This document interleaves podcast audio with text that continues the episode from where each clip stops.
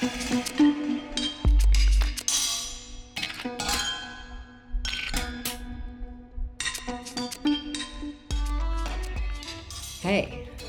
welcome to Voicing Relationships, a podcast produced by the House of Beautiful Business in collaboration with Salesforce, two companies dedicated to putting human beings at the center of business.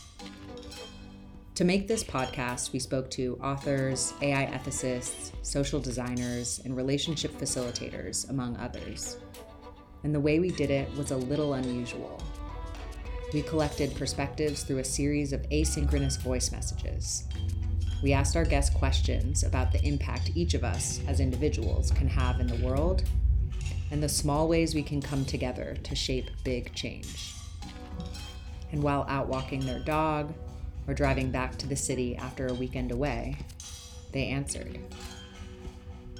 What follows is a series of asynchronous conversations that go deep into relationships. I'm Madeline Davis, and I tell stories about the transformative power of design and human connection for Salesforce.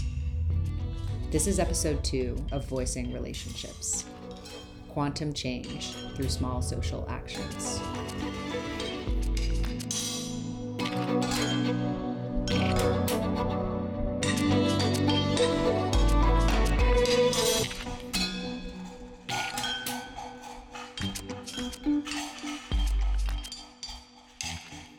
Any change, any meaningful change that happens on an individual level can spill outward. And there will not be any collective liberation without changes at the individual level. So that's why it's really important to know that every small steps that we're making as people, that we're making in our private lives, that we're changing ourselves, we can uh, impact change on a bigger level. The voice you just heard was that of Dr. Emilia Roig, the founder and executive director of the Center for Intersectional Justice, a Berlin based organization dedicated to making anti discrimination and equality policy more inclusive. She is also a faculty member in the Social Justice Program at DePaul University of Chicago. But as you might have guessed from her voice, she's French and works all over the world including collaborating with groups like the International Labor Organization in Kenya, Tanzania, and Cambodia. Before I spoke with Emilia, I'd been thinking about quantum physics, specifically the idea that at the atomic level, particles exist in a superposition state of potential. This quantum superposition is kind of mysterious. Multiple possibilities for each particle exist at the same time, and only once the particles are observed do they collapse into the reality that we actually see. So, active observation changes the thing we are observing, making this interaction between observer and observed the smallest unit of change. Might social change also behave according to the laws of quantum physics? What if we pay attention to the smallest particles of potential for that change? The habits of our own minds, the interactions of our day to day. Maybe our attention to the quantum realm of our own selves and lives can unlock change on a much broader scale. It might be a place to start, at least. With this kind of thinking, it seems we're in the territory where individual psychology and community organizing meet. That's something Alex Evans, co founder of the Collective Psychology Project, knows a lot about. The stated mission of the Collective Psychology Project is to heal political divides. And as you can imagine, since their founding in 2018, they've had a lot to talk about. In 2021, they changed their name to Larger Us, which reflects their core conviction that part of our problem as a society and as political actors is that our sense of who we are is too small.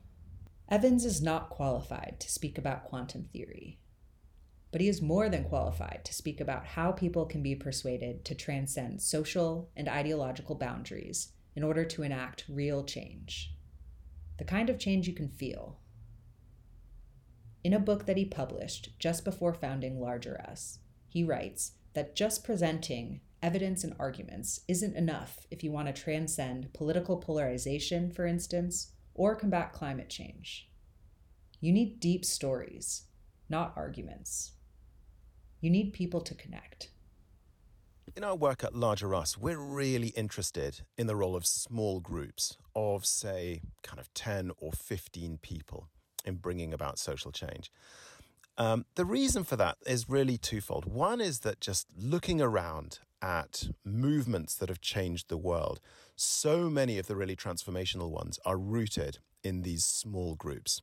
So you think of something like the school strikes or 350.org, which has been hugely influential on climate change.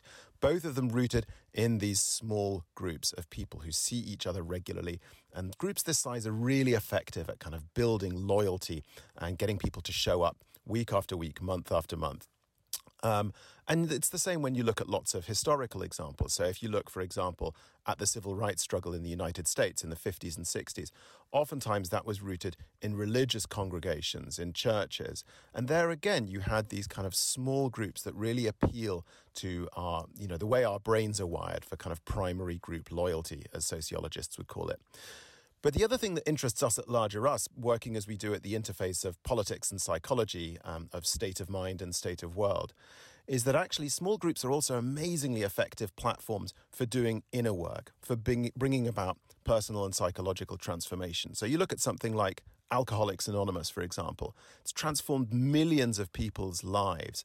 And the reason for that is because people keep showing up to these small groups where they feel held, they can hold each other to account. There's that loyalty that keeps them turning up for each other. And it's just an incredibly powerful driver of change. And so, one of the things we're most curious about is well, what if we had small groups that were, that were doing both inner and outer work together rather than just doing that work of personal transformation or just doing that work of activism and system change? What if we had small groups that were doing both? And as soon as we're talking about small groups, people's buttons can get pushed. There are a lot of reasons why small groups are great. They can be intimate, cozy, safe spaces where people feel seen, recognized, and empowered to take action. They can also be suffocating spaces where groupthink prevails and people can feel ignored, unheard, even ostracized if they don't conform. There's a duality that comes with small groups, a narrowness that can both stifle and motivate creative problem solving. Karen O'Brien is a professor at the University of Oslo and an expert on getting people from diverse fields to come together, collaborate, and imagine new ways of responding to climate change. She also thinks about social change and from a quantum angle. In 2020, she gave a talk on the subject. So many people today feel hopeless, despondent, she began. They feel they do not matter. I know I often feel this way, especially when I read the news or the latest research on the state of the planet, she confessed. But maybe we are missing something. What if we transcend the individualistic, reductionist paradigm that currently influences our understandings of social change? And what if we open up to the possibility that we are all part of one entangled system and live in a world of potentiality? By potentiality, I mean that in every moment we have the possibility to disrupt cultures and systems and generate new ones based on equity, integrity, and oneness. I asked her the question that had started me on this path in the first place Where to begin? She had some answers. I think once we start to become aware and start to question, like, what is at stake for me, but also for others, we start to see that, um, you know, like, what can you start to ask different questions and what can you do about it? And and to me, you know, the the idea that we matter, that you matter, that I matter, that um, that we are actually creating the um, the conditions in every moment that are going to be influencing um, others and future generations and other species i think is a really it's a perspective change that um, that, that can be very powerful for making people aware that they can actually drive positive change and we don't just have to react to the negative changes of climate change right now. We don't just have to react. We can create the conditions for positive change instead of only avoiding the worst case scenarios. That idea is shared by Heather Fleming, a social entrepreneur and co founder of Change Labs, a nonprofit organization dedicated to economic empowerment within Native American communities. Together with her partner Jessica Hugo, she fosters Native owned small businesses on the Navajo and Hopi nations, which for a long time have been seen as areas of entrepreneurial stagnancy for a whole variety of reasons lack of infrastructure, limited small business financing, inadequate support networks, and a history of exclusion from national and global economies. Heather and Jessica sought to change all of that and empower Native owned small businesses, ideally moving Native cultures overall towards greater economic prosperity and sustainability. When I went to college, I studied design, and my intent was to come home to the reservation and work. One of my cousins, um, when I was in high school, was very influential on me in that way. She was a civil engineer and she was building all these uh, wells around the reservation for families, and I just thought it was so cool what she was doing, and I, I wanted to do something like that. But when I graduated from college, I realized that there wasn't really any jobs back on the reservation for me to go back to. And I ended up staying in uh, the Bay Area for a long time because there was jobs there and they related to what I had studied in school. Um, but the good thing about that was I kind of got an education or consumed by um, the way Silicon Valley works, the the pluses and the minuses. On the plus side, there's this hyper entrepreneurial mindset. There's a huge tolerance for risk. In fact, risk is rewarded. Things move very quickly. Everyone's just super entrepreneurial, and that kind of rubbed off on me. Um, and I always wondered when I would go home to the reservation, you know, why is it that here everything is kind of the opposite? Everything goes so slowly. Risk is definitely not rewarded and you don't see very much entrepreneurial activity. Um, so in the meantime, I when I was in San Francisco, I had created a different company up there that I co-founded called Catapult Design, and um, through that job, I was traveling around the world, primarily East Africa and India, and helping clients develop new products and services for otherwise overlooked or marginalized customers, usually what they call base of the pyramid customers, so people living on less than five to two dollars a day. And the challenges that I saw in India and parts of Africa um, were really similar to the social challenges that we have back home in the Navajo Nation. But in those places, you have these entrepreneurial ecosystems that support innovation, that support new technology initiatives, and there was billions of dollars going into social ventures and social enterprise in these places. And again, I thought, why isn't this happening back home on Navajo? We have the same constraints, we have the same social challenges, and yet you don't see nearly this much investment in new ideas or or anything really. Um, and I became more interested in this issue and started talking to friends and colleagues back home on Navajo or the Navajo diaspora about it, and I began to learn a few things. And but what ultimately what tips me over to my work now is I met my co-founder. Her name is Jessica Stago, and she's been working. She's also Navajo. She's been working with Navajo small businesses almost her entire career. You know, two decades of experience.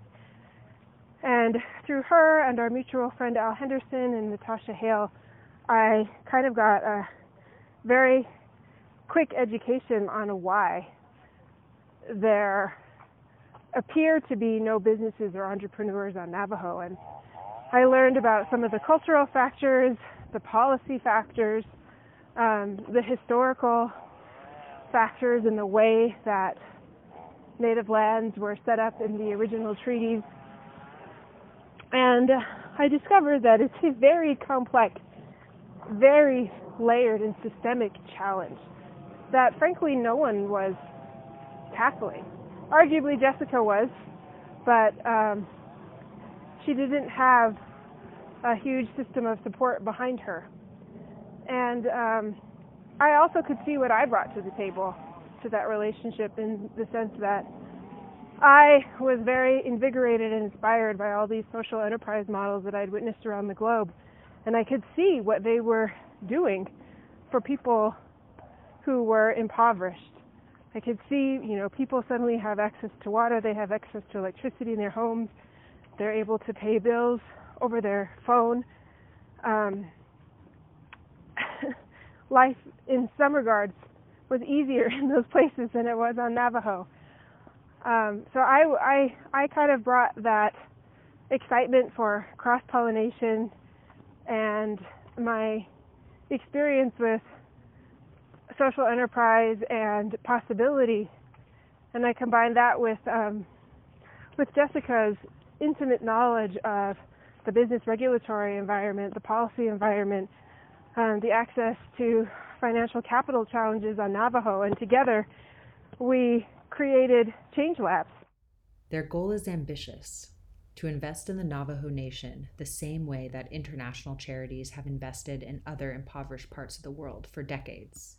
And um, we knew that we, or we had previously mapped out the entrepreneurial ecosystem challenges on Navajo. And um, long story short, it was very weak, and we were able to identify, you know, in what ways it was weak and what needed to be done in order to improve the entire ecosystem all at once. And the challenge to all this work, I mean, I mentioned that it's complex, it's systemic, it's layered, is that there's not any one thing that a single organization needs to do. There are many different things that need to be done in parallel. And um, all the levers of change in the entrepreneurial ecosystem need to be moved up incrementally at the same time. So when we were designing Change Labs, we were identifying programs that could tackle one or more levers of the ecosystem simultaneously. So business incubation is about building peer networks, but it's also about um, creating a community of entrepreneurs that can drive policy change. It's about creating uh, physical infrastructure for those businesses so that they can start up and grow. And similarly, our, our microlending program is not only about access to financial capital, but it's equally paired with um, increasing human capital through education, financial education, wealth literacy. One of the smallest but most significant ways that change begins is through language. The way we think about a new idea starts with the words we use to frame it. When we don't have the words for those ideas, the entire concept can seem unnavigable, even alien. The first and foremost when it comes to cultural factors fundamentally is is language. You know when we talk about business there's a whole lexicon that goes along with it. Um, you know everything that has to do with financial reports profit and loss balance sheets um, with loans equity loans um, uh, equity financing versus debt financing uh, business plan marketing plan there's like there's this whole set of words that we use in the business community.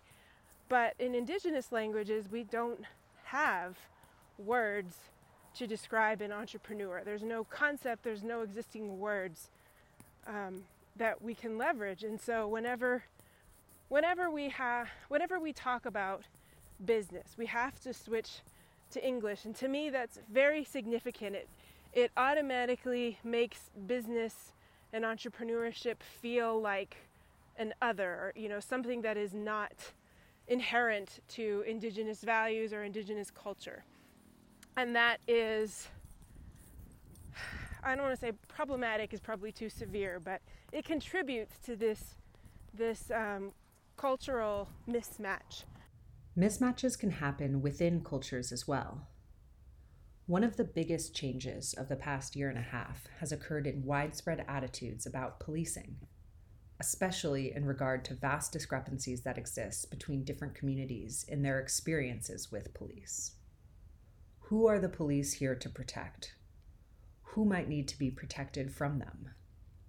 How can we create a dialogue between people who take opposing views about what needs to be changed? Marjon van Gelderen and Arnoud Grootenboer co authored a book called From the Police with Love, a provocative title in almost any context, but especially so when published in the wake of mounting anger toward unjust, abusive, even murderous police practices around the world. The book chronicles an experiment they conducted in which they paired Dutch police officers with what they called social artists or social designers in the hopes of easing tensions in communities and arriving at more effective policing, which, in their view, is a matter of alleviating the conditions that drive citizens to do things that wind up with the police getting called in the first place. What if, they wondered, what was needed wasn't bigger budgets, but more creativity? We are on a transformational journey to create positive social impact by turning up the volume of creativity, humanness, and love, they write. We speak to the heart in open consciousness. We look for other, more unexpected, people oriented, and creative ways, ways that make growth and creation possible of people, relationship, ideas, and systems. Extraordinary times call for extraordinary perspectives. The book describes the first small steps in creating space within the police for developing new action perspectives with wider repertoire and new moral foundations. More human, social, and creative. What do those small steps look or sound like? Their appendix in the book gives some ideas. They compiled a glossary and called it the Social Designer's Repertoire. Unlearning. The objective of social design is to effect change People often think that coming up with a good idea or new perspective is enough to effect change, but change only takes place when old behaviors are unlearned as well. One of my favorite items in their glossary is the idea of the inexplicable, and how, in the realm of change and mechanisms for social change, not everything can be explained. Inexplicable. In a social design, not everything can be explained. It often takes weeks or months before you realize how the pieces of the puzzle around the issue should be led. It is important to embrace the inexplicability of issues and insights and not see this as an obstacle to ferreting things out. Here's Alex Evans again. Where I think this gets really interesting and where we get into newer ground is whether those responsibilities extend towards the psychological domain, for example, towards managing our mental and emotional state. Let me explain a bit what I mean by this. All of us, of course, understand the ways in which the state of the world affects our states of mind. If, for example, we're living in poverty or extreme inequality, or through climate breakdown or a pandemic like COVID, of course, all of these things affect our state of mind. They may make us feel anxious or depressed or threatened or lonely.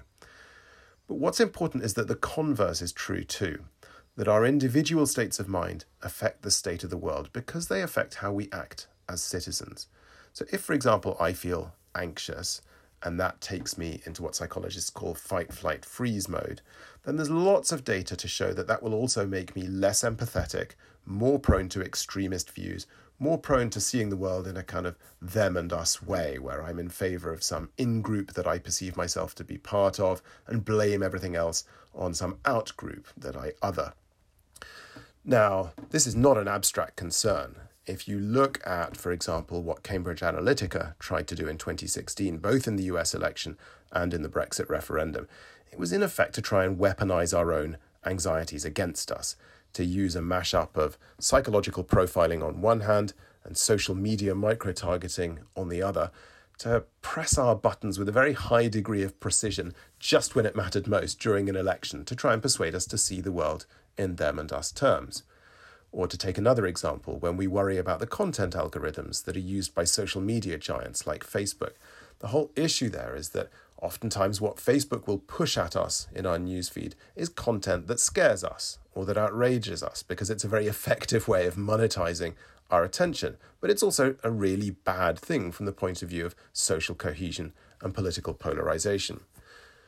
Now, the hopeful thing in all of this is that there's actually a lot that each of us can do to learn to manage our mental and emotional states, to become more resilient to this kind of trolling. So, for example, we can learn to be more empathetic and be better at appreciating other people's points of view and appreciating how they may be feeling emotionally.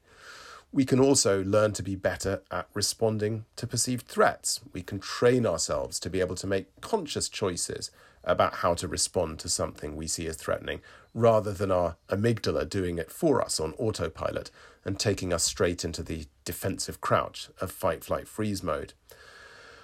But where this gets really interesting, and back to your question, is that this is stuff that doesn't just matter for our individual well being and our individual mental health, it also matters for the health of our societies and of our democracies.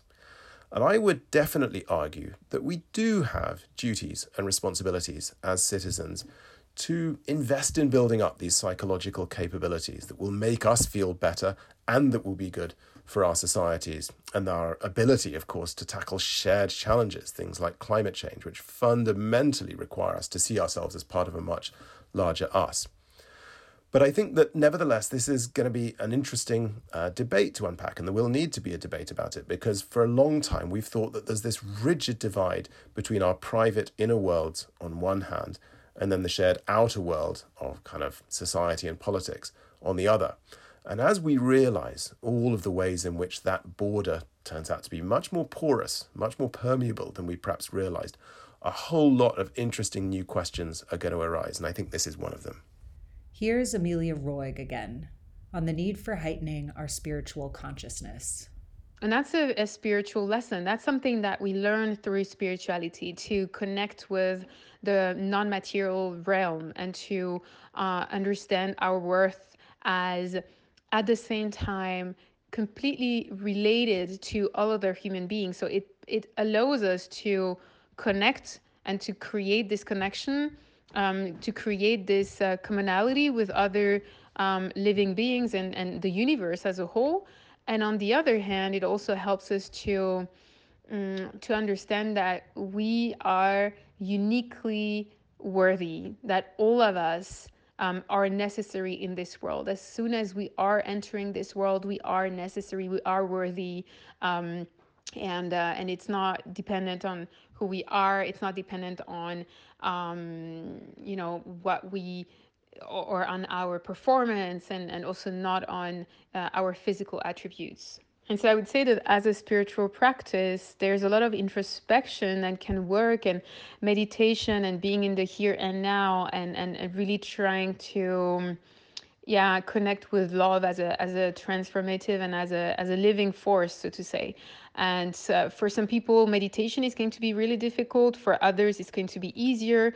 And there are many ways to meditate. You know i'm a very hyperactive person so sitting and meditating is difficult for me but and i i'm not really good at it i have to say but uh, i'm doing it every day. I have i'm waking up every day 15 minutes before my actual uh, wake time so that i can sit down and you know say a prayer and connect in that sense and connect with my body, with my breath, and knowing that my breath is what also connects me with um, billions of living beings that we all breathe, you know, and at some point we know that we are part of a whole.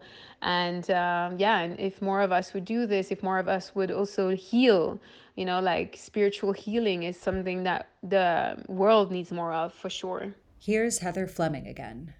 The central theme to Navajo philosophy is Hózhó, and Hózhó in English translates roughly to balance and harmony. So a saying in Navajo is to is to um, it's like to achieve Hózhó, to to walk in Hózhó, to walk in beauty, to be balanced, to find harmony. And this central theme of our cultural philosophy is counter to a, a lot of the way that we think about business in the United States. So I think Silicon Valley is a great example. Silicon Valley is technology obsession and it's all about unicorns, growth for growth's sake, growth outside of sustainable boundaries. Um, no businesses in Silicon Valley or in the US in general, they're not necessarily evaluated by by um, all of the factors that one would consider when we're talking about a balanced life. Harmony harmony with the environment harmony with yourself harmony with your community. It's all about financials. It's all about the bottom line. And on navajo you know living outside your means that imbalance is a negative thing. And so when we think about entrepreneurs and business owners when we survey people about their perceptions it's usually you know greedy people who want to sit on piles of money, people who are imbalanced. And and that presents a problem. If if you're a native entrepreneur, you might automatically be um, ostracized is too severe, but criticized or or um, what's that word? When kind of suspicious like people look at you suspiciously. Um, and this is why I think it's so important that we create our own narratives. I'm getting so sick of that phrase, but it really fits here. Create our own narratives for native entrepreneurship. We don't have to subscribe to the Silicon Valley model or even the American model of entrepreneurship. There's definitely room for change and for innovation there, and arguably, if we can establish that new model in indigenous communities, I think the rest of the US and developed nations would benefit because you know, we're all living outside our means with our air conditioners running full blast, watering our grass, driving our polluting cars, and I'm naming all environmental factors, but I mean, we have a serious problem with sustainable growth in our own economy, and I feel like we could all benefit from a little bit of Hózhó, not just in our personal lives, but in the business world as well. And Karen O'Brien.